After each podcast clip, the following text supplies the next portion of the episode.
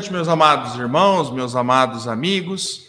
Nós estamos iniciando nessa noite mais um Conversa com o Pastor, seu programa de toda segunda-feira, onde sempre temos tido a oportunidade de trazer um tema relevante da palavra de Deus para o conhecimento dos irmãos, né? e chamando também os irmãos aqui a participarem conosco, né? através do seu boa noite, através das suas perguntas.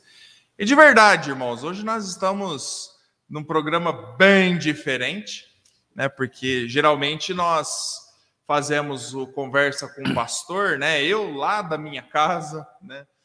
E o entrevistado da casa dele, né? Mas calhou do pastor Ricardo tá conosco aqui em Ribeirão Preto, né? Nessa noite e nós convidamos ele para estar fazendo, né? Este programa aqui na nossa igreja, né? E fazendo aqui um, um papo direto, né? Então Peço aos irmãos que nos perdoem também alguma eventual dificuldade que venhamos a ter nesta transmissão, mas queremos realmente fazer tudo para honra e glória de Deus, para glorificar o nome do Senhor. Bom, temos aqui o pastor Ricardo Brito. Pastor, muito obrigado pela presença, irmão. Privilégio ter o irmão aqui com a gente. Eu quero agradecer muito pelo irmão ter aceitado o convite estar participando conosco nessa noite. Uhum. Eu que agradeço. Boa noite a todos. É um prazer estar aqui com os irmãos. E como o pastor colocou, é, eu, pelo menos, é presencial, né? Saindo um pouco aí do, do que é comum. Realmente coincidiu a minha estada aqui em Ribeirão Preto, então é muito bom estar com o irmão. Agradeço o convite, a confiança depositada em mim, também no Ministério Luz para o Oriente. Para quem, quem, não me conhece, meu nome é Ricardo, eu sou representante do Ministério Luz para o Oriente, que tem como objetivo alcançar árabes e muçulmanos que vivem no nosso país. E é uma honra, um privilégio estar aqui com o irmão, nesse bate-papo, nessa conversa com o pastor, para falarmos sobre o Afeganistão, um tema que está em evidência hoje, desde alguns dias. Muito tem se falado sobre o Afeganistão. Então a gente vai bater um papo aqui sobre o Afeganistão, sobre o, o Talibã, também sobre a importância de pregarmos o Evangelho para árabes e muçulmanos. Então é bom estar aqui com o irmão, com a amada igreja e com os irmãos que estão nos acompanhando através das redes sociais. Verdade. Bom, e lembrando a todos que estão nos acompanhando, né, a conversa vai ser comigo, vai ser com o pastor Ricardo, mas você também que está em casa, tá bem? Você vai estar participando conosco aqui, tá bem? Faça como o pastor Guaraci, né, lá de Boquinho, Sergipe, mandando boa noite para nós. Boa noite, pastor, Deus abençoe. Irmão Michel também aqui conosco, manda o seu boa noite. É, o pastor Reinaldo também manda o seu boa noite para nós. A dona Érica, né, também, esposa do pastor Wagner, mandando o seu boa noite. O pastor Leonilson, conosco lá de Uberaba, mandando o seu boa noite. O pastor Hudson, né, lá do Mato Grosso do Sul, de Dourados, se não me engano. Pastor Hudson, muito obrigado pela presença, irmão, uma benção. Né, Dona Érica Macedo também conosco, mandando o seu boa noite. Né, interceder, servir e evangelizar. Pastor Cleiton, né, de Passos, também conosco, mandando o seu boa noite. Né? A minha mamãe, Dona Valentina, eu, pastor Ricardo, se a gente não tiver pelo menos uma metade da audiência dos nossos familiares aqui, né? pastor Marcos Gesiel também conosco. É uma brincadeira que a gente sempre faz, né, irmãos? Todos uhum. os irmãos que estão com a gente sabem, né? Que sempre tem nossos familiares, né? Como minha mãe, como meu pai, né? É, que também está participando conosco. Amém? Boa noite. Deus abençoe cada um dos irmãos.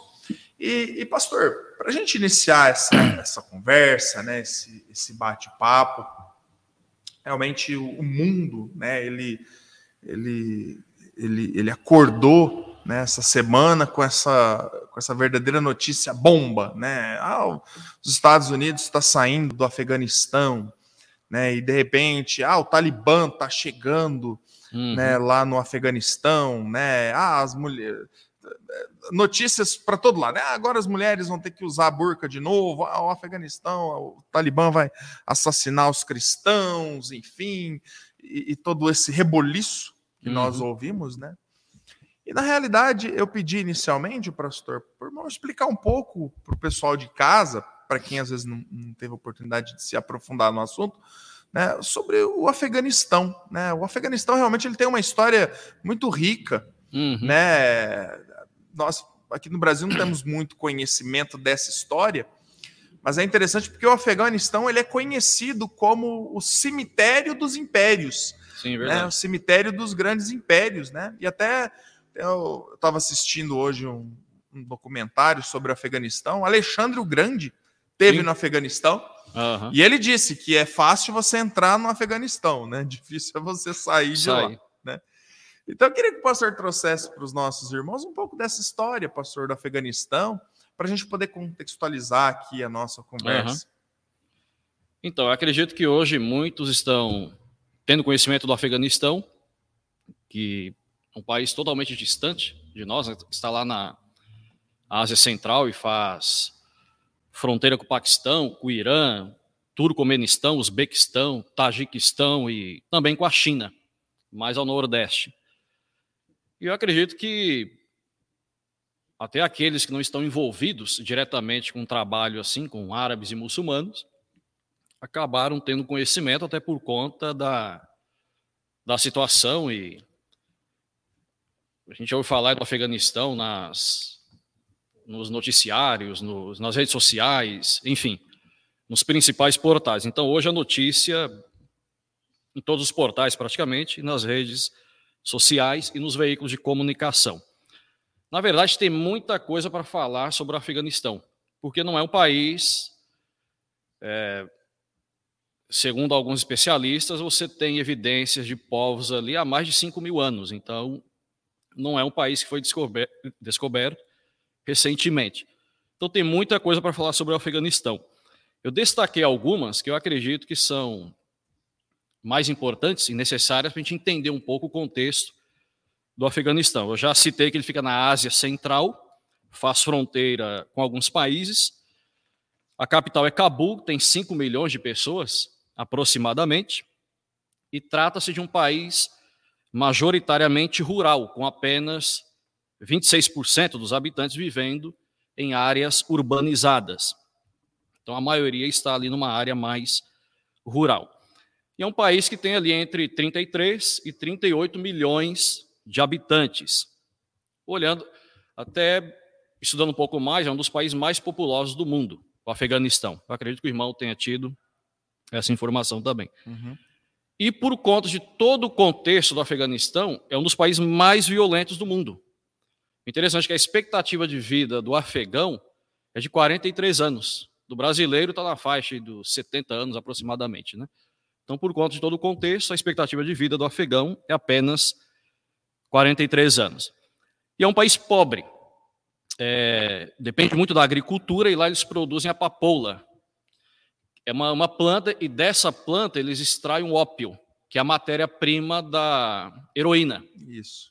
que é uma droga praticamente. É tanto que já me perguntaram quem financia os grupos terroristas e o Talibã. Então, uma das formas do Talibã se manter é através do ópio. Então, eles produzem a papoula, extraem o ópio, que é a matéria-prima da heroína. Então, é uma forma deles conseguirem os seus recursos. Mas, embora seja um país pobre, é um país riquíssimo em recursos naturais. Ali eles têm o carvão mineral, o cobre, minério de ferro, o lítio, que ajuda na produção de baterias. É um minério bem importante, né? E de valor também. Aí você tem o ouro, tem o urânio, tem zinco, enxofre, chumbo, vários minerais. Então é um país riquíssimo em recursos naturais. E segundo alguns americanos especialistas, há depósitos não explorados que valem aí 900 bilhões de dólares, chegando até 3 trilhões de dólares. Então acho que é por isso que tem toda essa esse interesse, como o pastor falou, né, um cemitério de impérios, interesse de vários povos ali no Afeganistão. E até a gente está vendo aí a China se aproximando, né, do Talibã, com interesse também comercial no Talibã. Então tem muita coisa para falar. Eu acredito que algumas outras coisas são importantes também. O pastor quer comentar alguma coisa sobre o que eu falei?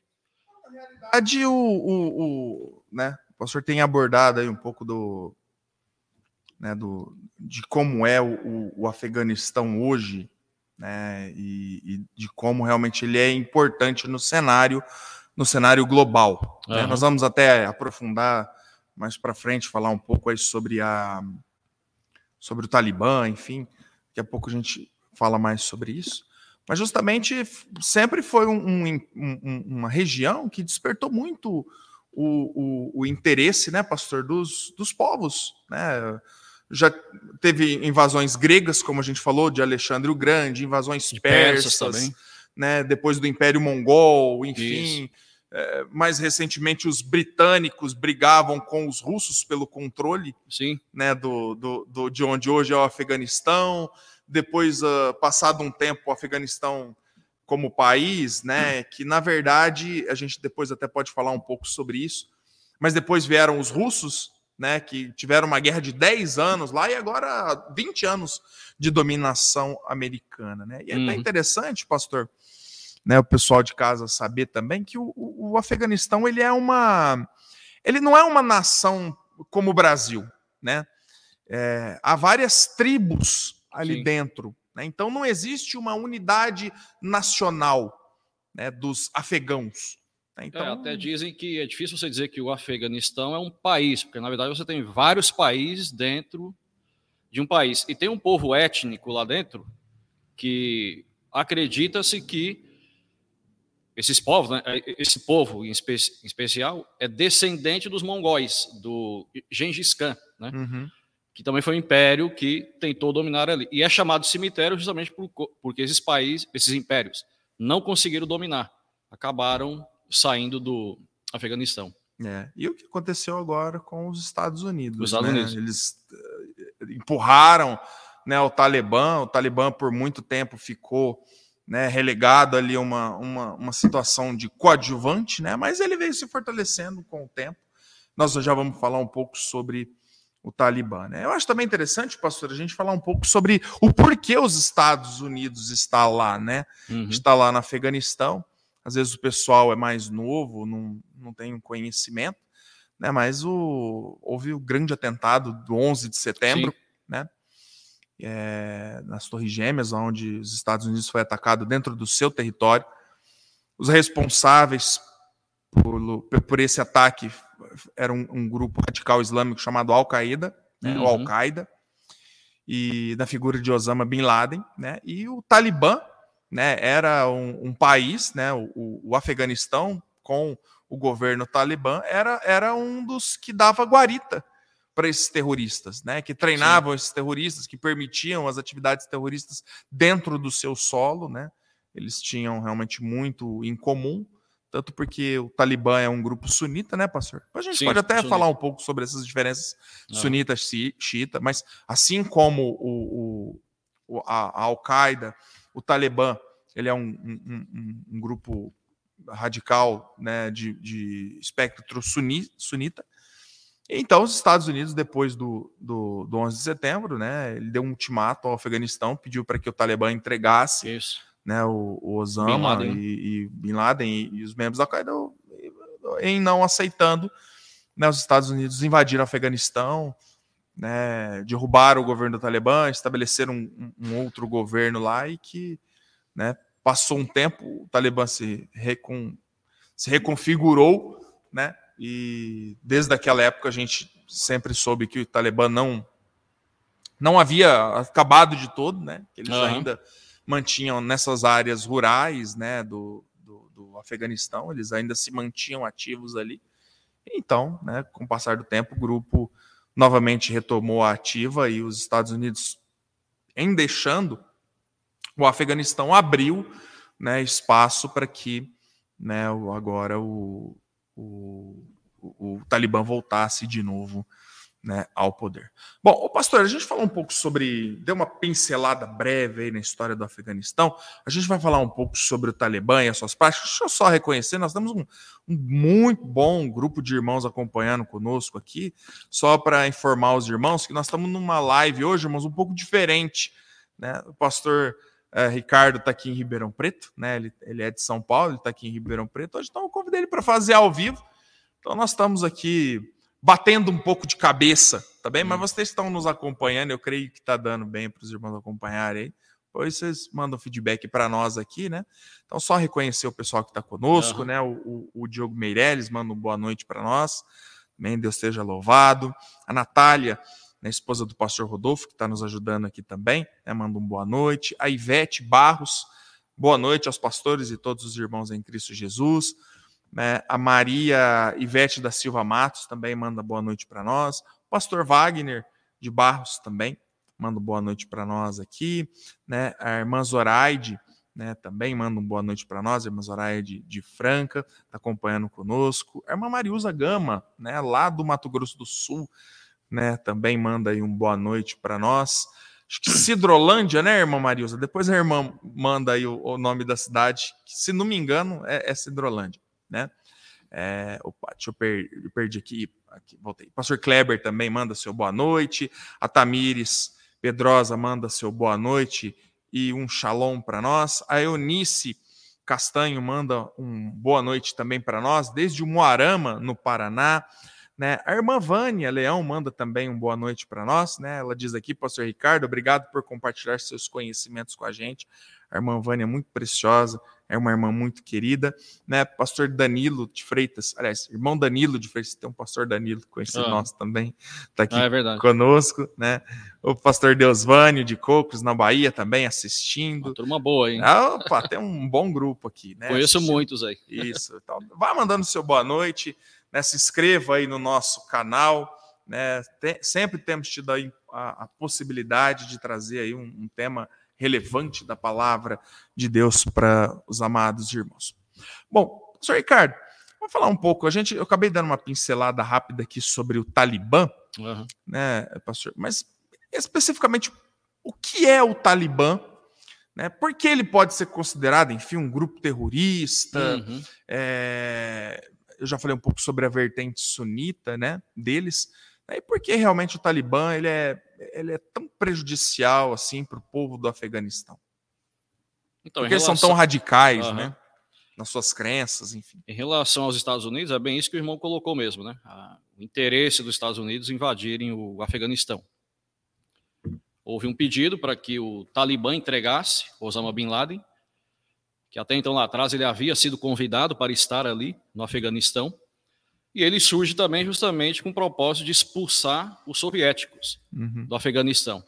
E aí tem muita coisa envolvida nisso e, enfim, tem muitos detalhes em relação a tudo isso aí. Agora falando sobre o Talibã, é importante os irmãos saberem, no Afeganistão, mais de 99% da população é muçulmana. De 80% a 85% é sunita. Aí nós temos os dois principais ramos do Islã. Na verdade, você tem vários. Até estava conversando com o pastor nos bastidores. É difícil você definir o que é o Islã, porque o Islã tem várias vertentes. Você tem os sunitas, xiitas, os sufis, você tem o islamismo popular, o islamismo militante, é. afro-americano. Então você tem várias vertentes do Islã. Porque o Islã da Arábia Saudita é diferente do Islã da África, da Índia e por aí vai. Porque o Islã foi se expandindo, foi chegando em vários países do norte da África, da Ásia e do Oriente Médio, do norte da África, e foi se misturando com a cultura e com a religião local é, também. Então, assimilando características isso, próprias. Né? Então você tem várias vertentes. Então nós temos aí 99% da população praticamente é muçulmana.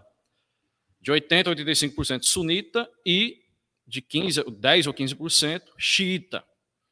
Inclusive dos xiitas aí nós temos é, me fugiu aqui agora o, o, nome desse pequeno grupo, que faz parte ali dos xiitas.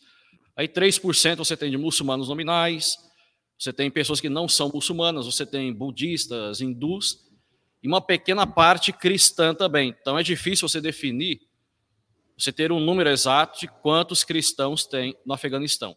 Até porque, como tem perseguição, inclusive o Afeganistão é o segundo país mais perigoso para os cristãos. Se você olhar na classificação do Ministério é, Portas Abertas, Portas Abertas, Isso.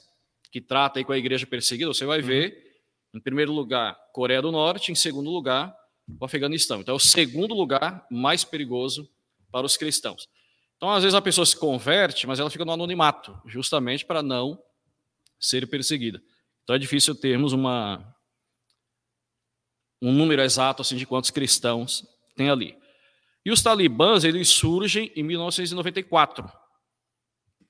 O que acontece? Lá atrás, a União Soviética invadiu o Afeganistão, aí você tem várias tribos, vários povos lutando contra o, a União Soviética para expulsar os soviéticos de lá.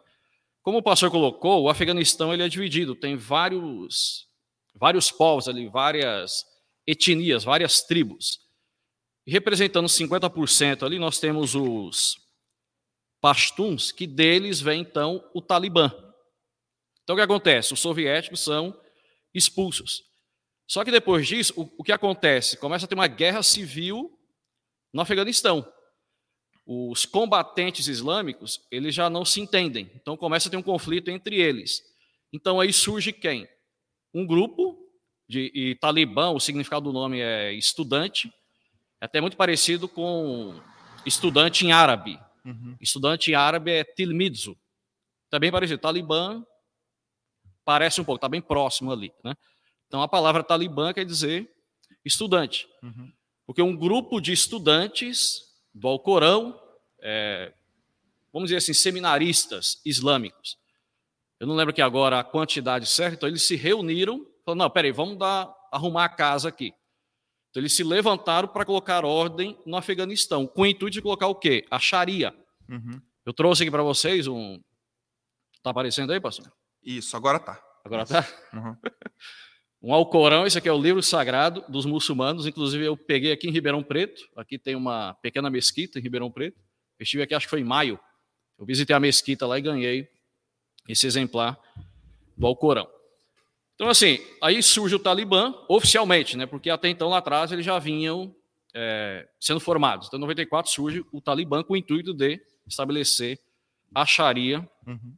no Afeganistão para colocar ordem na casa. Então, aí já começa as perseguições, tudo. Até que em 96 eles se levantam e dominam até 2001, que aí os Estados Unidos entra lá por conta do ocorrido nas Torres Gêmeas, não só nas Torres Gêmeas, mas no Pentágono, os atentados terroristas uhum. lá nos Estados Unidos. Aí os Estados Unidos vão lá e tiram o Talibã do poder. Agora, na verdade, é, a gente vê aí nos principais portais, nas mídias sociais, nas redes sociais, é, nos veículos de comunicação, inclusive quando, estava, quando o Estado Islâmico estava em evidência também no auge. A gente vê aquela coisa que tanto o Estado Islâmico quanto o Talibã eles estão manchando a imagem do Islã. E como o pastor colocou, o, o Talibã é sunita. Hoje no mundo temos aí 1 bilhão e 500 milhões de muçulmanos. Uhum. Aproximadamente. Alguns colocam 400 milhões, 600 milhões. Mas vamos colocar aí 1 bilhão e 400 entre 600 milhões. A maioria é sunita. E as pessoas têm uma ideia também de que o, o uh, a linha xiita é mais radical. É, que o radical é o xiita, Não, mas é o contrário. Uhum. O sunita, que é o, o radical mesmo, por assim dizer. Por exemplo, você tem a Al-Qaeda, do Osama Bin Laden, é sunita. Você tem Boko Haram, é sunita. O Hamas, que está sempre em conflito com Israel, é sunita. O Estado Islâmico. O Estado Islâmico, sunita, que surge quando o Saddam Hussein cai. O Saddam Hussein era sunita. Aí o que, que os Estados Unidos fez? Colocou um governo xiita no Iraque. Aí o Estado Islâmico se levanta para derrubar o governo que era xiita. E tem rixa entre eles, tem briga entre eles. Tá? Ah, é tanto que o problema lá no Afeganistão, você vê muçulmano matando o muçulmano. E quem não é muçulmano também acaba entrando ali. Uhum.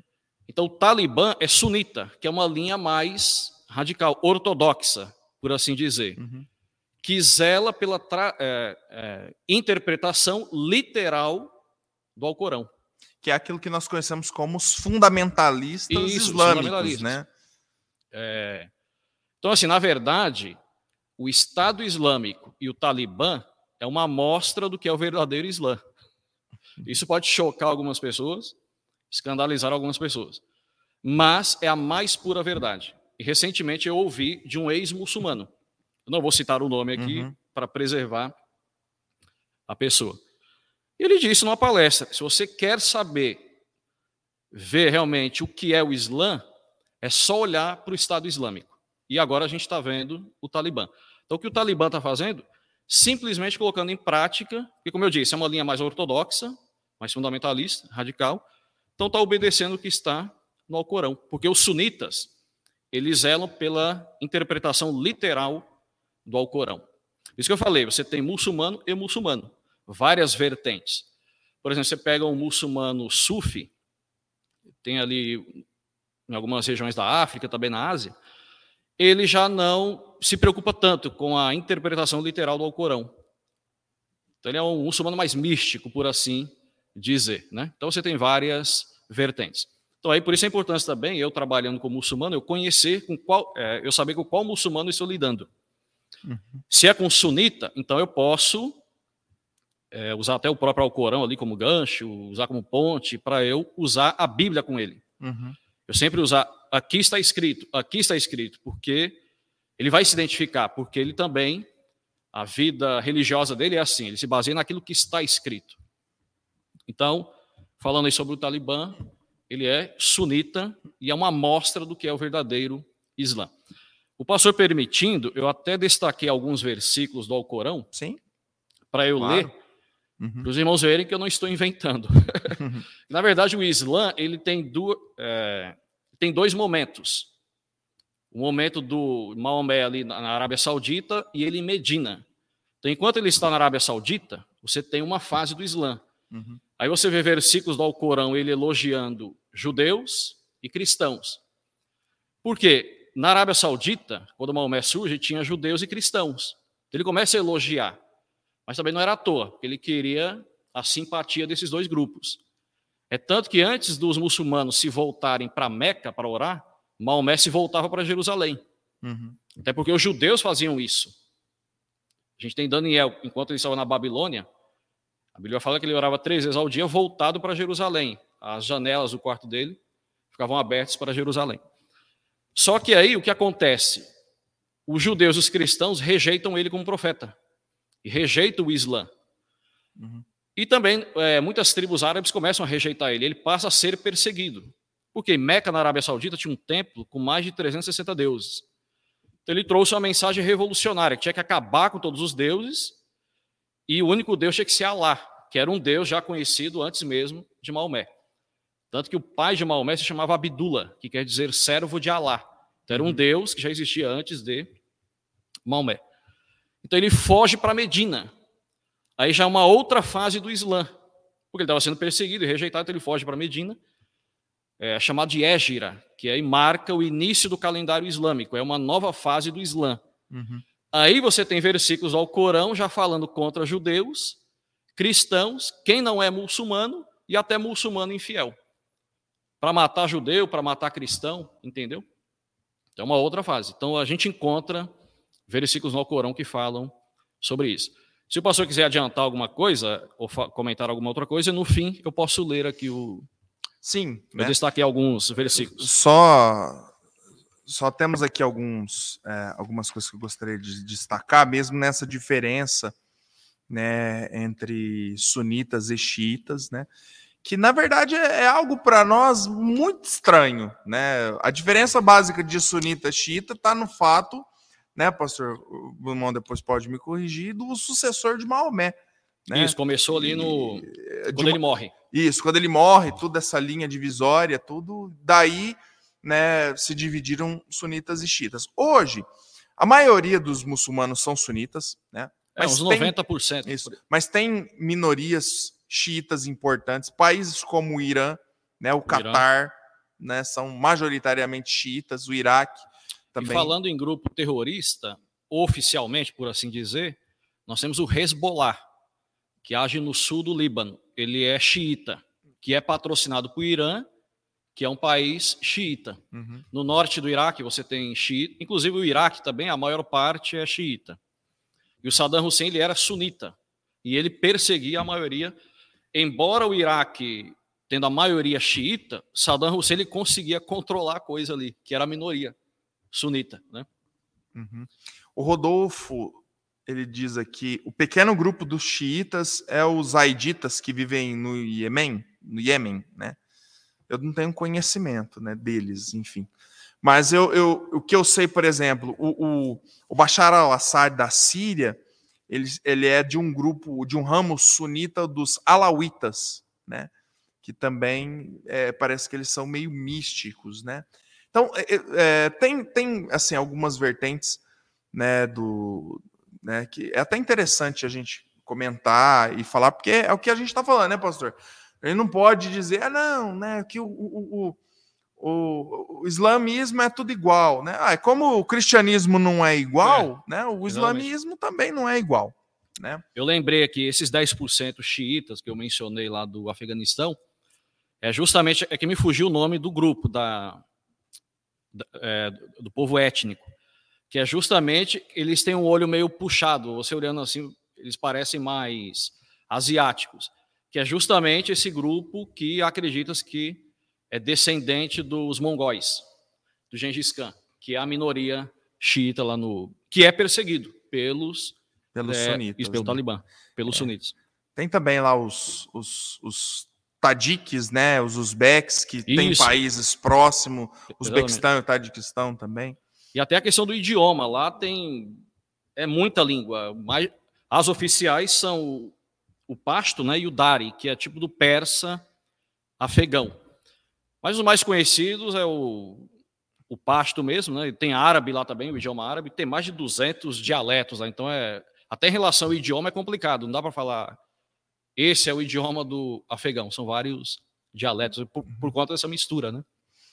É, é, é, é, o que nós estamos falando aqui, né, pastor? A gente não pode pensar olhando para o Afeganistão, ah, olha, né, temos aqui um, um, um, país. Não, temos várias tribos, idiomas diferentes, pessoas que estão reunidas num guarda-chuva né, de uma nação.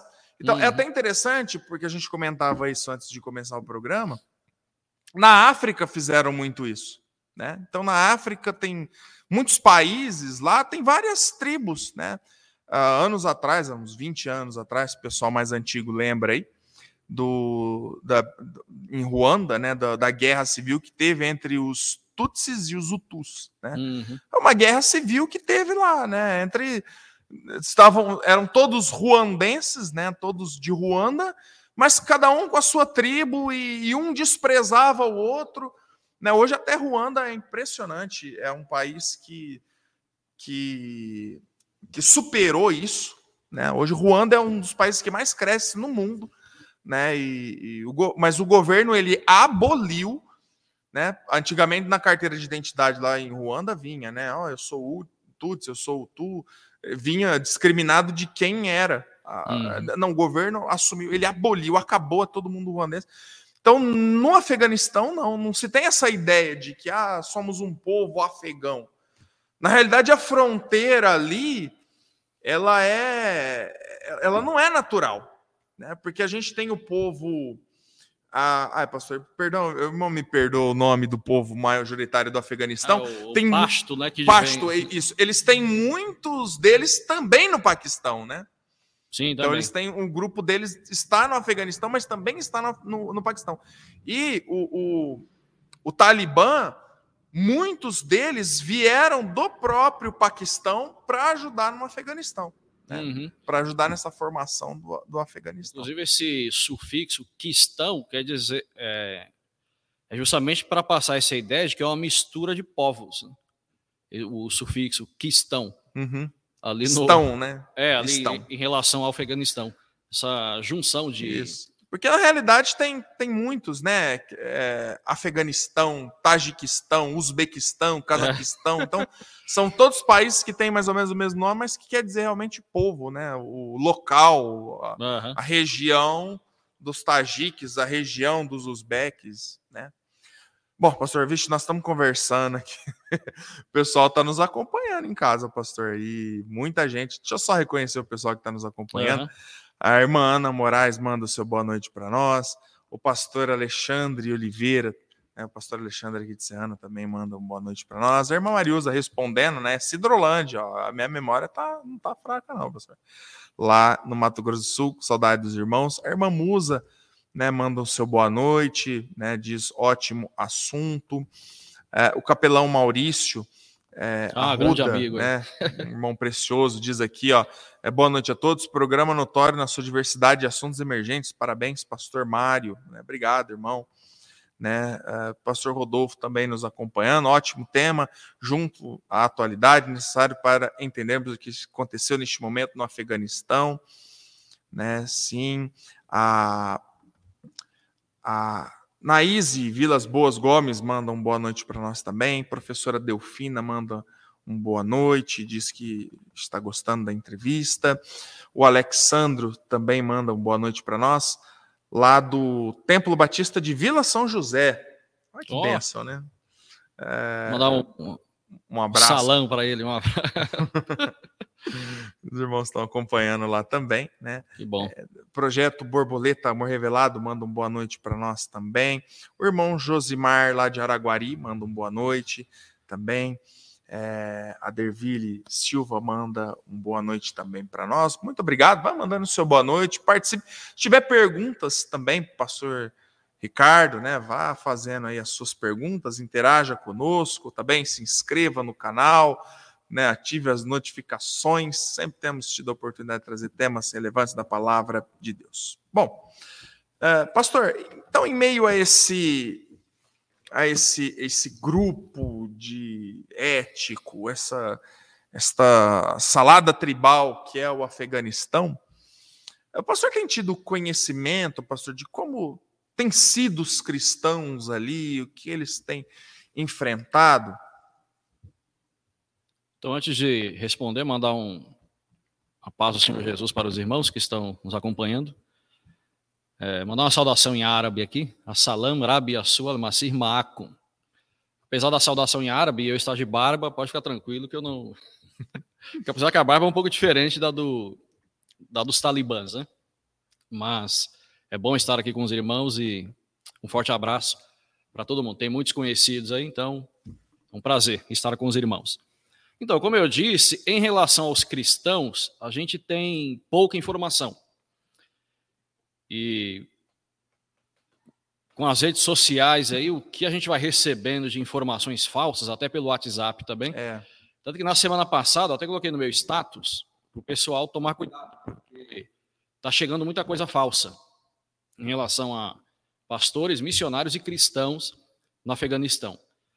Um irmão lá de Santa Catarina, ele foi bem prudente, ele recebeu, alguém já havia repassado um áudio para ele com um vídeo um vídeo de alguns terroristas executando vários homens, e no áudio dizia que eram pastores e missionários. Só que olhando o vídeo, eu já logo percebi que era um vídeo antigo.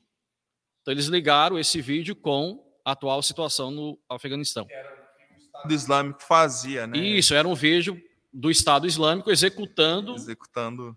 Possivelmente, é, com certeza não eram pastores e, e missionários eram opositores do Estado Islâmico. Uhum. Então já linkaram isso com a atual situação, jogando na conta do Talibã.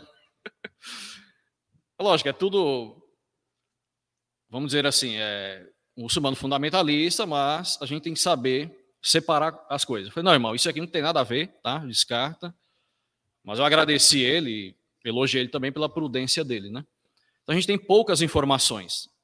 Até conversando com alguns irmãos que estão mais ligados a missões mundiais, que têm acesso países do norte da África, Oriente Médio da Ásia, para eu pegar mais informações. Então nós temos poucas, até porque, como eu disse, tem poucos cristãos ali. Mais de 99% é, de muçulmanos. Então nós temos poucos, né? E por conta dessa situação também, é o segundo país mais perigoso para os cristãos, então você tem pouquíssimas informações mesmo. Justamente para evitar retaliação, perseguição e morte. E o Talibã, como é um, um grupo fundamentalista e radical mesmo, cristão não tem nem conversa. Né? Como eu citei que no Alcorão é citado ali que judeu, cristão, não muçulmano e até muçulmano infiel. É o que acontece com o Estado Islâmico. O Estado Islâmico ele persegue muçulmanos que não estão seguindo o que? A Sharia e o Alcorão. Então, mesmo, mesmo sendo muçulmanos, né, eles... Uhum. E é o que acontece também no Afeganistão, né? Eu, eu, creio, pastor, eu não tenho essa informação, mas eu creio que não deve haver igrejas no Afeganistão, né? Igrejas constituídas, assim, um templo, né? Igrejas clandestinas, né? Cla é, clandestinas, né? Mas... Igual, por exemplo, em relação aos cristãos, eu até foi no começo da semana passada, compartilharam também uma informação, uma corrente. Aí um foi mandando para o outro é. lá. Uhum. Acho que foi aquela lá de 229.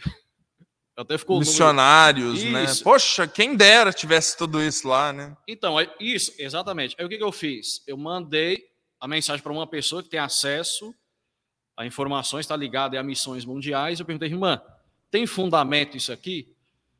Se bem que quando eu bati o olho, eu já vi que é. não tinha muito fundamento, Exatamente. até por conta dos números, né? Uhum. Aí a irmã teve acesso e falou: não, isso aqui não tem nada a ver. Aí ela entrou em contato com a pessoa que foi mencionada ali na mensagem. A pessoa falou: não, isso é fake. E quem mandou para mim perguntou: foi não, isso aí não tem nada a ver. É falsa essa informação, tá? E agora, o que a gente tem que entender é que no Afeganistão sempre houve perseguição religiosa. Na verdade, ali no norte da África, no Oriente Médio, em países muçulmanos. E para quem não sabe também, o Islã chegou ali no Afeganistão no século VII. Ele foi to é, totalmente tomado pelos muçulmanos entre o século IX e XII. Mas desde o século VII, os muçulmanos foram tomando conta ali. Na verdade, no norte da África, Oriente Médio e a Ásia. Esses países não eram muçulmanos, se tornaram muçulmanos com a chegada do Islã ali a partir do século VII, após a morte do profeta Maomé. Ah, tá. Só voltando lá atrás, na questão do, dos dois principais ramos, né? Quando surge isso? Maomé morre, um grupo achou que qualquer um que tivesse capacidade poderia dar continuidade ao Islã. Então aí você tem os sunitas. Uhum. Um outro grupo achou, não, que deveria ser um descendente direto. Filho, neto, bisneto, tataraneto. Aí nós temos os xiitas.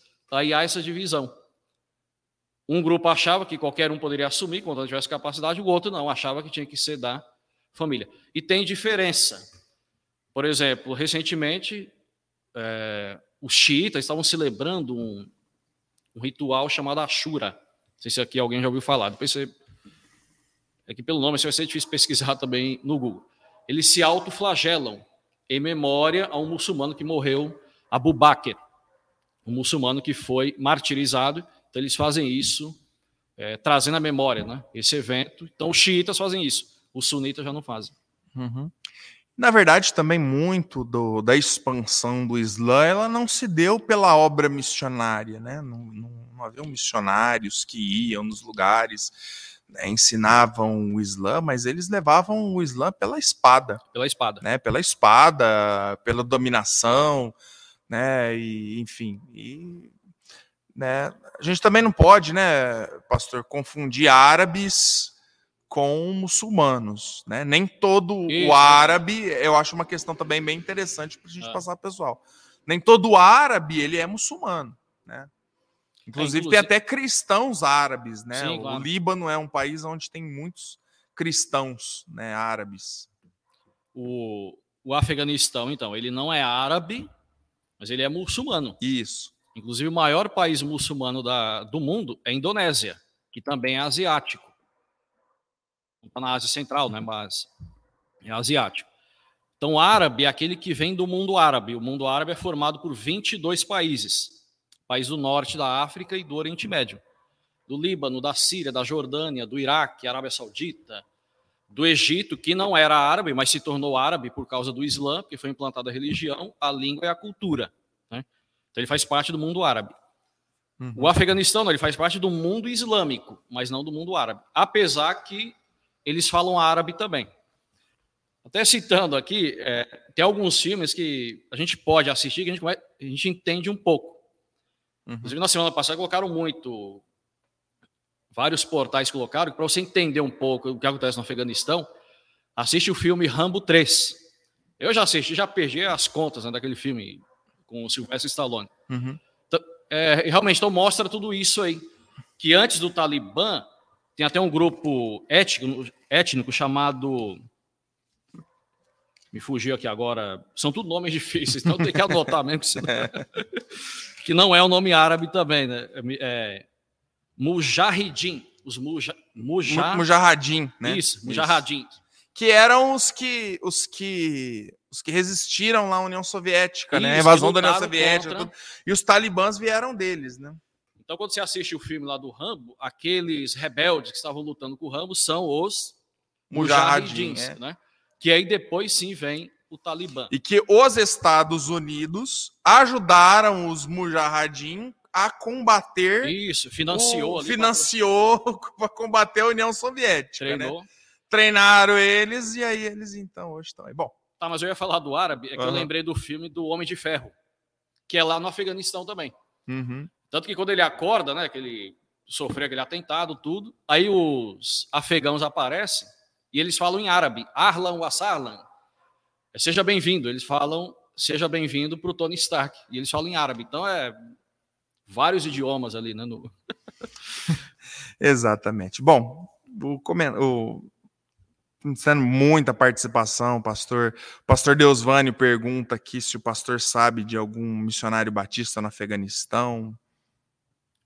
Então, que eu conheça, não. E ainda que eu conhecesse também, não ia poder citar nome é. para preservar. Mas uhum. eu não conheço. É. O pastor Reinaldo pergunta aqui: boa noite, pastores, muito bom. Pastor, o irmão já visitou algum país nas proximidades do Afeganistão? Já enfrentou alguma situação de risco ou perseguição religiosa? Então, como eu estou no Brasil, ainda a gente não tem esse problema. Apesar que eu ouvi de um caso aqui em Guaíra, pertinho de. Mais ou menos perto, estava né? mais perto de Barretos, né? Um irmão foi evangelizar um muçulmano lá e o muçulmano quase agrediu ele fisicamente. Então, aqui no Brasil pode acontecer isso, uma agressão verbal ou até física, né? Dependendo. Agora, eu já lidei com muçulmanos aqui, ali na conversa, no diálogo, o clima esquentou e quase que vieram para cima também. Agora, é lógico que não chega ao ponto de estar num país é. árabe ou muçulmano. Uhum. Então, eu já estive no Egito, em 2013, né? Egito, Jordânia, Israel e Turquia. Então, mais perto ali foi a Jordânia. Tanto que quando eu estava lá na Jordânia, isso aí foi. Ah, tá. Eu fui em 2012 e em 2013. Uhum. Eu e o irmão lá no hotel, né? Aí eu só olhando os mapas, assim, falei, rapaz, mas eu tô longe de casa, hein? Estava lá na Jordânia, isso em 2012. Né? Então foi o mais perto que eu cheguei do Afeganistão, que a Jordânia ainda está no Oriente Médio. Afeganistão, ele dizem que ele está no Grande Oriente Médio, já saindo um pouco ali, porque o Oriente Médio é considerado até o Irã. E o Afeganistão está colado com o Irã, né? Olhando depois na geografia. Uhum. Dizem que ele está no Grande Oriente Médio, né? Mas foi o mais perto que eu cheguei ali. Pastor Fridolin está participando aqui conosco. Ele diz aqui: ó, boa noite, irmãos. Acreditamos que o arrebatamento está próximo. Logo após o arrebatamento, o anticristo assumirá o governo mundial a partir de Jerusalém e Apocalipse 3 diz que todas as pessoas seguirão. Aí ele faz uma pergunta para o pastor: como o irmão acredita ser possível que tanto judeus quanto árabes, muçulmanos, aceitarem Satanás encarnado, falso Messias? Com que argumento irão convencer ambos os lados? Né? É, uma, é uma pergunta escatológica, uhum. né, pastor? Que é, realmente requer aí um, porque é, o fato é, né, que o anticristo, uma das coisas que a gente sempre aprendeu é que ele vai conseguir promover a, a paz, né? Uhum. Entre judeus e, e árabes. Agora, né? é, eu acredito nisso também, né? Que a volta de Cristo está bem. E que seja logo. Por mim, se fosse hoje aqui, para mim já. Amém. E... É, seria uma bênção. Eu falo isso sem hipocrisia mesmo. É, é o que eu mais desejo, o arrebatamento. Porque esse mundo está indo de mal a pior. E eu falo que não vai melhorar. É uma propaganda enganosa, porque a gente vê isso na Bíblia e até a Bíblia fala que o período da tribulação vai ser um período único. Nunca houve antes e depois também não vai haver, é um período exclusivo, né? De juízo e tribulação. Então, assim, vai piorar, pensando nesse contexto de tribulação. Exatamente. Eu, eu, gente... eu, não sei como vai ser, eu sei que a gente não vai estar aqui para saber como que vão fazer, né? Mas agora mas uma coisa interessante, interessante é, para a gente entender também, eu citei que tem 1 bilhão e 500 milhões de muçulmanos, mais ou menos, entre 400 e 600 milhões. Desses 1 bilhão e 500 milhões, vamos colocar assim, de 15 a 20% que é terrorista. Então vamos pensar aí, dá 300 milhões, vamos colocar arredondando 20%. Uhum vamos colocar aí 300, seria a população inteira dos Estados Unidos ali, mais ou menos, né? Não lembro aqui agora a quantidade de população americana, mas é mais ou menos isso.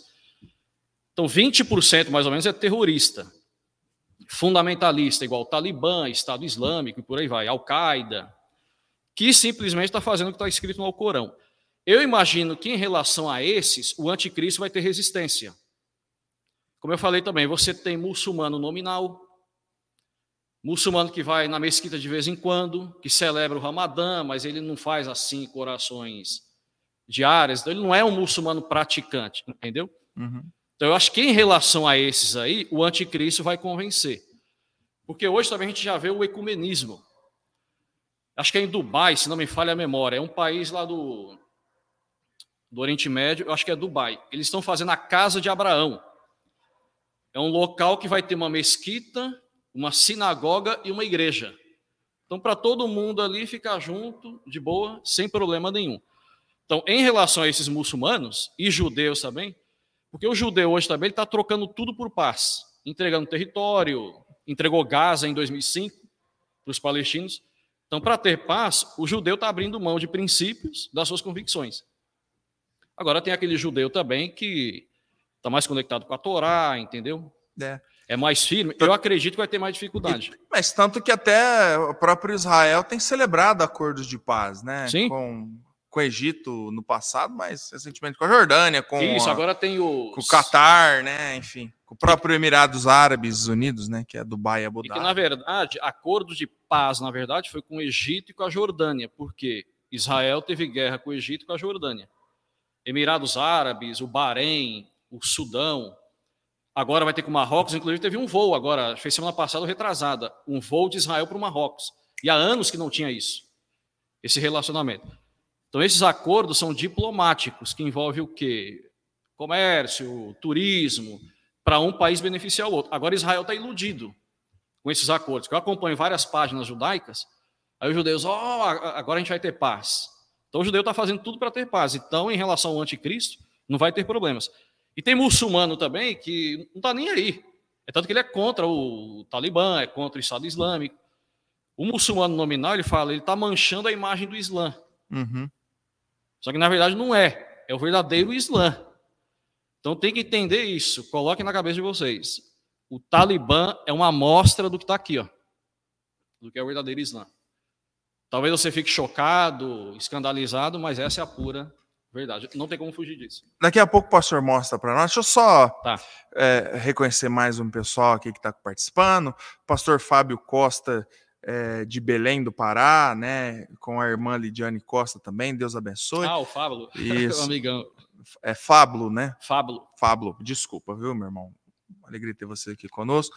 Nosso querido pastor Alexandre Dutra manda um shalom oh. para nós aqui. É, pastor Alexandre, qualquer dia a gente já vai chamar o irmão para participar conosco aqui, né? Falar sobre os israelitas, né? Já o, sobre Israel, já o outro, o outro lado, né? O Alexandre também domina sobre ah, árabes ele, e muçulmanos. Ele, né? vixe, ele é uma benção, pastor Alexandre. Pastor Hudson é, pergunta aqui, pastor, é correto dizer que os talibãs nasceram na Guerra Fria com o objetivo de somar forças para lutar contra a antiga União Soviética? Sim, nós já falamos Sim, sobre é. isso, né? exatamente com os Mujahideen, né? Que depois que o, o, os soviéticos deixaram o Afeganistão, os Mujahideen tomaram, quanto mais eles acabaram brigando entre eles, a facção do Talibã. O Talibã, na realidade, era uma facção dos Mujahideen que, que, que se reergueu para colocar se... ordem na casa e dominou e. Exatamente. E semana passada dominou de novo, né? Assumiu uhum. Exatamente. E... o Rodolfo ele diz aqui, ó, boa noite a todos. Notícias de hoje no site Portas Abertas sobre cristãos no Afeganistão. Pastor Rodolfo está colocando aí, ó, conheça algumas verdades sobre os cristãos no Afeganistão. Aliás, irmãos, eu quero aproveitar esse momento e eu quero fazer até uma, uma, uma propaganda, né? Não, não é uma propaganda, mas eu quero realmente divulgar o Ministério Portas Abertas, né? Que tem servido aos cristãos perseguidos, seja pelo Islã, seja pelo comunismo, eles fazem um trabalho muito especial mesmo. Tá bem? Então vale a pena você que está nos acompanhando aí conhecer né, o Portas Abertas e o trabalho que eles fazem, né, do domingo da Igreja Perseguida. E lá é como diz o, o Rodolfo, que é, é notícia confiável né, Isso, sobre os né? cristãos perseguidos, Site Portas Abertas, tá bem, irmãos? Os irmãos podem ter certeza. Eles são bons. São... Eles são muito bons mesmo, né? Eu tive a oportunidade né, de conversar tempos atrás com um irmão né, do Portas Abertas, é, tá aí, na, logo no, no, os primeiros as primeiras conversas aqui do Conversa com o Pastor, depois você pode acompanhar lá conosco, né? É, enfim, o Adolfo diz aqui, né? Seria uma honra ser pastor, mas não sou, não. Mas fica tranquilo, uma hora você, Deus chama, né? né, Rodolfo, né? Deus abençoe. Eu até me confundi, desculpa, que a gente tem o pastor Rodolfo nos ajudando aqui, né? A, a cabeça tem hora que vai dando curto, né, pastor? É. São várias informações aqui. Bom, uh, pastor, a gente já vai para 55 minutos, né? O pastor Rodolfo está colocando aqui o, o, site da portasabertas.org.br. É, para a gente falar um pouco, pastor, sobre é, essa questão realmente do, do Islã, né? até mesmo é, como que trabalhar com o Islã, a importância do evangelho para alcançar os muçulmanos, uhum. né?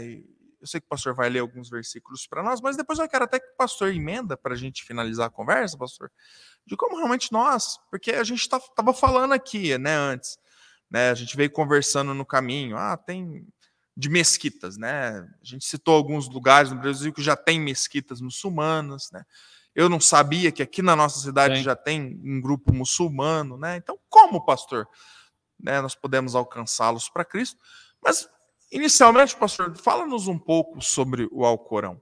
Tá. Só voltando lá à questão da portas abertas, os irmãos vão lá na classificação e vocês vão ver que é o segundo país, como eu já citei. E tem uma parte lá que é bem interessante, porque às vezes a gente pergunta como é que eles sabem que aquele país tem perseguição religiosa. Então ele dá algumas, é citado alguns pontos ali, por exemplo, perseguição individual, não tem liberdade de culto, a família é perseguida, não pode ter um templo religioso. Então há vários detalhezinhos ali que eles vão percebendo isso. Então lá no site os irmãos vão ver. E o Afeganistão está nessa questão aí. Tanto uma família quanto o um indivíduo, não pode ter um templo por aí vai. Não pode andar com Bíblia na mão. Porque às vezes só para contextualizar também, a pessoa ela se converte. A família descobre, ela é escanteada, né, pastor da família. Ela perde o trabalho dela, né, ela já não consegue viver direito de sociedade, ela então é, é complicado. E até interessante, o trabalho do, do, Ministério Portas Abertas ele é tão precioso porque ele justamente, ele até nesses cristãos que perderam o trabalho, que, é, enfim, esse ministério tem um, um trabalho para ajudá-los. Bom, mas tá. enfim, pastor, vamos seguir aqui. É, o irmão pediu para falar sobre o Alcorão, né? Eu vou ler só um versículo, porque são vários aqui, o tempo já avançou também, não quero tomar muito tempo dos irmãos. É, Surata, que é o capítulo né, do Alcorão, capítulo 5, versículo 14. Esse aqui fala específico. São vários versículos, tá? Sobre os cristãos, sobre os judeus e por aí vai. Aí fala assim: aí, também aceitamos a promessa daqueles que disseram: somos cristãos. Porém, esqueceram-se de grande parte do que lhes foi recomendado. E na cabeça de Maomé, os cristãos se apostataram se tornaram idólatras. Eles falam que o cristão adora Deus, Cristo e Maria. Aí eles tiram o Espírito Santo, é, porque eles não acreditam no Espírito Santo. Uhum. Então eles falam que nós somos pagãos, que nós adoramos três deuses. Né? Aí fala assim: é, esqueceram-se de grande parte do que lhes foi recomendado, pelo que disseminamos a inimizade e o ódio entre eles, até o dia da ressurreição. Deus, que no caso seria Alá, os inteirará então do que cometeram. E tem outros versículos mais pesados também. Agora, além do Alcorão, eles têm os hadites, que são ditos do profeta. Então, é uma coleção enorme de vários ditados do profeta Maomé, que eles se baseiam nisso também. Nem todo muçulmano, mas tem muçulmano que se baseia nos hadites. Né? Agora, falando sobre a importância do evangelho. Na verdade, o evangelho é importante para todo mundo. Né? Hum, verdade é, como fala em Atos 4,12, e em nenhum outro há salvação. Porque a salvação para o muçulmano é pelas obras. Tem que praticar os cinco pilares do Islã. Ele tem que acreditar em algumas coisas, a fé, a oração, tem que orar cinco vezes ao dia, o jejum no mês do Ramadã, a, a zakat, que seria tipo de uma contribuição, do lucro dele ele tem que dar 2,5% para os pobres, para uma entidade, alguma coisa assim. E a peregrinação a Meca, então, para o muçulmano ser salvo, ele tem que praticar isso aqui. E alguns muçulmanos acreditam que a jihad, a guerra santa, é um outro pilar. Por exemplo, mesmo que ele não praticou cinco, mas ele, igual aqueles terroristas que morreram no, no 11 de setembro, uhum. eles vão direto para o paraíso. Tá? Então é um, uma outra forma que eles acreditam da salvação pelas obras. Então é importante que preguemos o evangelho para qualquer pessoa. Então essa é a importância, porque só em Cristo está a salvação. Como ele diz, eu sou o caminho e a verdade e a vida. E ninguém vem ao Pai senão por mim. Não há exceção. Como ele mesmo diz, tem que nascer de novo, se tornar uma nova criatura. Hoje a gente até vê aí um evangelho híbrido, né? misturado, que a ênfase não é dada em Cristo. A gente tem que zelar ainda pelo puro e santo evangelho, que Cristo é o caminho. Não só para ele ter a vida eterna, mas para ter a sua vida transformada também. E pensando nessa questão, a gente, vai, a gente vê lá em, na carta de Paulo aos Efésios, capítulo 6, sobre a armadura de Deus, que a nossa guerra não é contra o homem, contra um grupo étnico, contra um grupo terrorista. Nossa guerra é espiritual, né? E tem dois lados, né? Quando acontece tudo isso aí, a ascensão do Estado Islâmico, a ascensão do Talibã, da Al-Qaeda, qualquer grupo terrorista, do Hamas. Por um lado é até normal, né? Até os cristãos passam a ter o quê? Uma rejeição um ódio acaba rotulando também, né? Uma coisa que o pastor colocou, nem todo árabe é muçulmano, nem todo muçulmano é árabe, e nem todo muçulmano é terrorista também. Uhum. É. Então, ao ver um muçulmano, não precisa sair correndo. Né?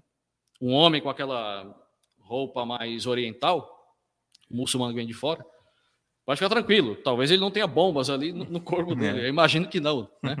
Então, pode ficar tranquilo. Como eu disse, 15 a 20% que é fundamentalista a maioria quer constituir sua família, quer viver, quer se divertir, entendeu?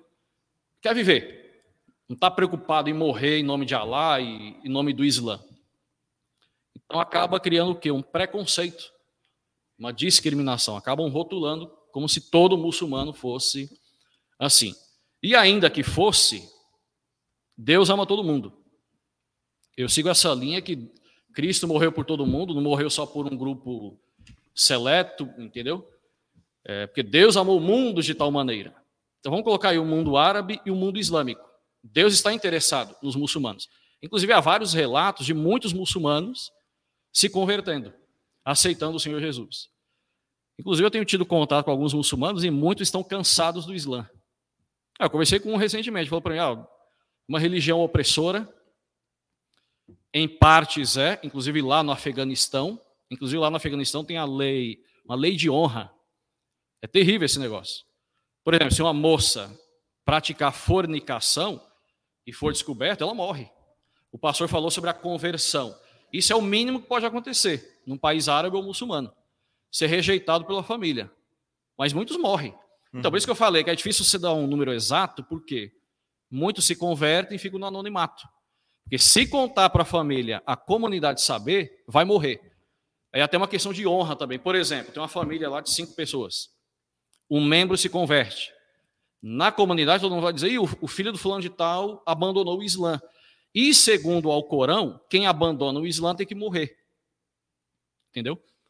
Então, assim, a família vai ser envergonhada. Então, para que o nome da família seja honrada, o que, que a própria família vai fazer? Se ele não voltar para o Islã, continuar ali como cristão, ele vai morrer. É uma questão de honra. Então é muito perigoso. Então, assim, a importância do evangelho. Porque é, é a solução para o homem. É a solução para o Afeganistão. É a solução para o Iraque, para a Arábia Saudita, para o Brasil também. É essa a solução para o brasileiro. O evangelho do Senhor Jesus. E a gente tem que se preparar e, em relação ao preparo, como chegar né, no muçulmano. Primeiro, conhecer bem a Bíblia, a verdade, né? Porque conhecendo bem a verdade, quando vier o falso, você já logo vai identificar. Por isso que eu digo, até escandaliza algumas pessoas também quando eu digo, né? O Islã é uma religião satânica, uma religião diabólica. Não sei depois se o pastor vai deixar no ar isso aí. é baseado na mentira, porque o Alcorão também fala que Cristo não é Deus. Ele é chamado de filho de Maria, não é chamado filho de Deus. Né? Uhum. Então tem muita coisa distorcida no Alcorão.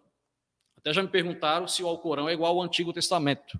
Não, tem nada a ver. Tem algumas passagens do Antigo Testamento, mas que também são deturpadas. Por exemplo, quando Abraão vai sacrificar Isaac, nos comentários, porque esse é o Corão que ele tem um comentário, né? Uhum. Nos comentários eles colocam que não era Isaac, era Ismael que ia ser sacrificado. Uhum. Porque, segundo os muçulmanos, os árabes descendem de Ismael. Ismael.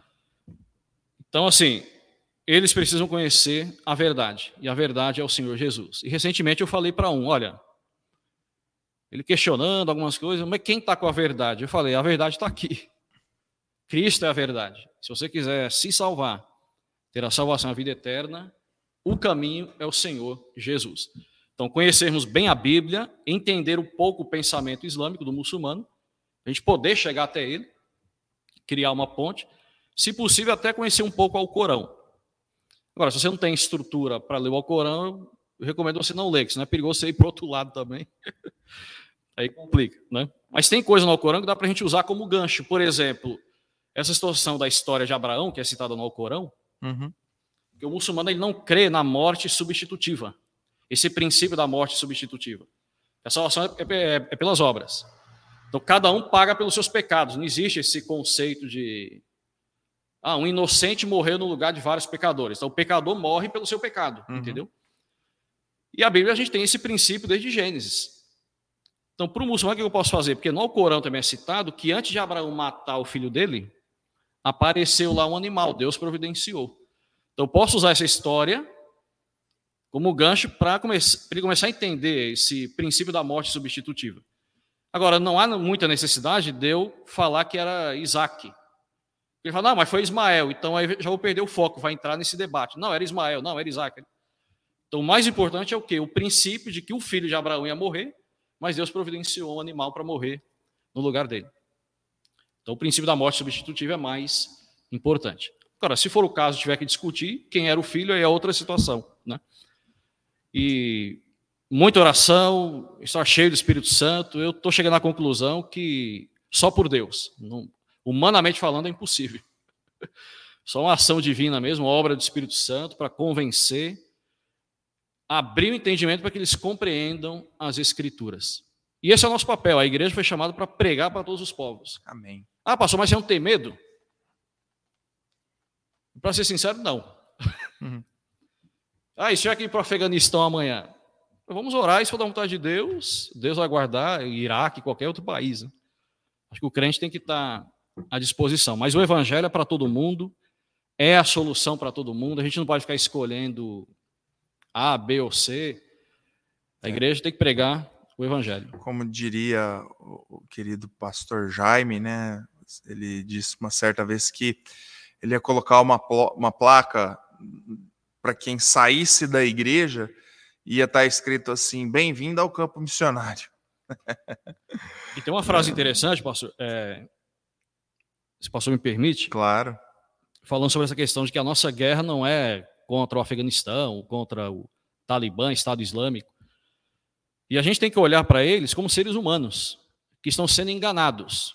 Como a Bíblia diz, um cego guiando outro cego, ambos caíram no mesmo buraco. Infelizmente, Maomé trouxe essa religião e nós temos aí 1 bilhão e 500 milhões de pessoas cegas espiritualmente. Eu queria deixar duas frases, uma delas é do Mossab Hassan Youssef. Ele é ele tem um livro, O Filho do Hamas. Isso, exato. É uma história fantástica. Então você vê que é Deus, entendeu? Ele é filho de um dos fundadores do Hamas e ele se converteu. E tem uma entrevista dele numa igreja batista nos Estados Unidos. Dá uma hora e quinze, mais ou menos. Vale a pena assistir. Verdade. Muito boa. Né? Eu já vi, muito boa mesmo. E ele, como um ex-muçulmano, ele não está nem aí. Ele critica Maomé mesmo, ao Corão, o Islã. É, a gente tem que entender que esse povo está cego, entendeu? Está seguindo é um caminho errado. Na verdade, quem não está seguindo a Cristo está nas trevas, está indo para o buraco. E como ele disse, eu sou o caminho, né? Exato. Então, nessa, em uma das entrevistas que ele deu, ele disse algo interessante. Você só combate uma ideologia, porque ele estava falando em relação ao Hamas. Uhum. Não adianta você matar um terrorista ali, porque vai vir outro. Igual aquela aquele monstro, a hidra, que você corta uma cabeça e, e, vem outra no lugar. Uhum. Não adianta, é dar murro e ponta de faca, é secar gelo. Como o pessoal dizia também, é lavar carbono, né? Você não consegue lavar de jeito nenhum.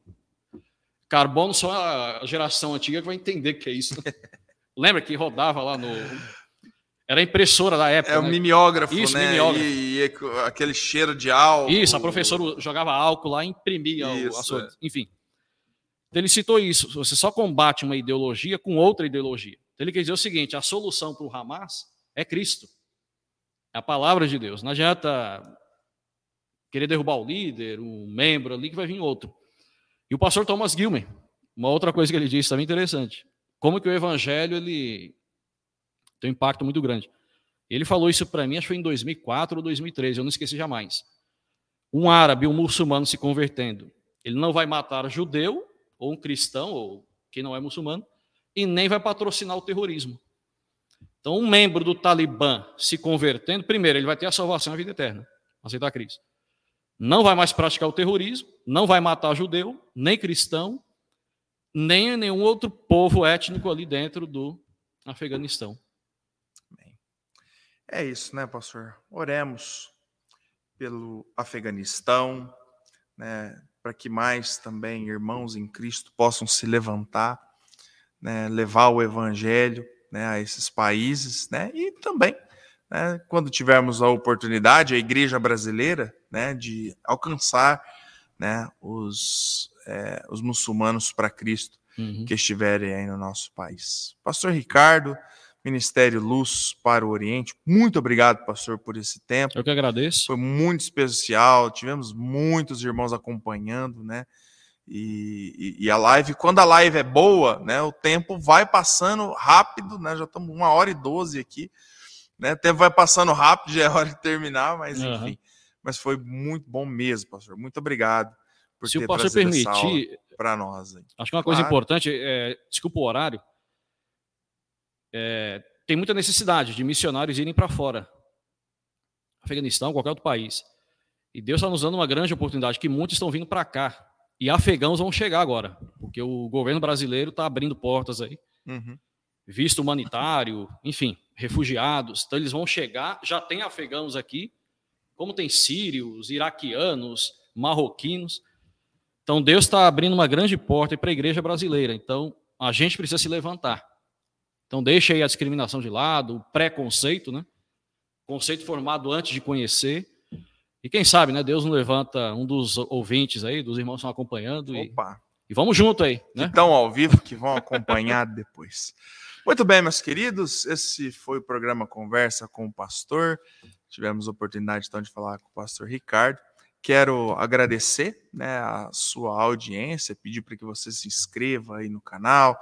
Sempre temos tido a oportunidade de trazer sempre um tema relevante da palavra de Deus, tá bem?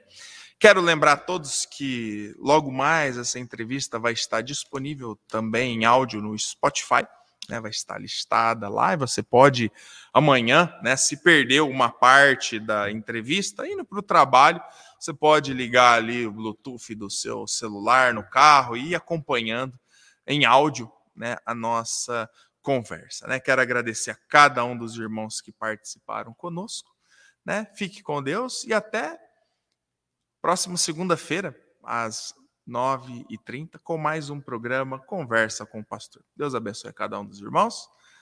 Né? É, quando se despede, como fala, pastor? Ah, até o próximo encontro, eu aprendi com árabe libanês. Então eles falam ilolicó. Até o próximo encontro. Ok. Lalicó, então, a todos. Deus abençoe, irmãos.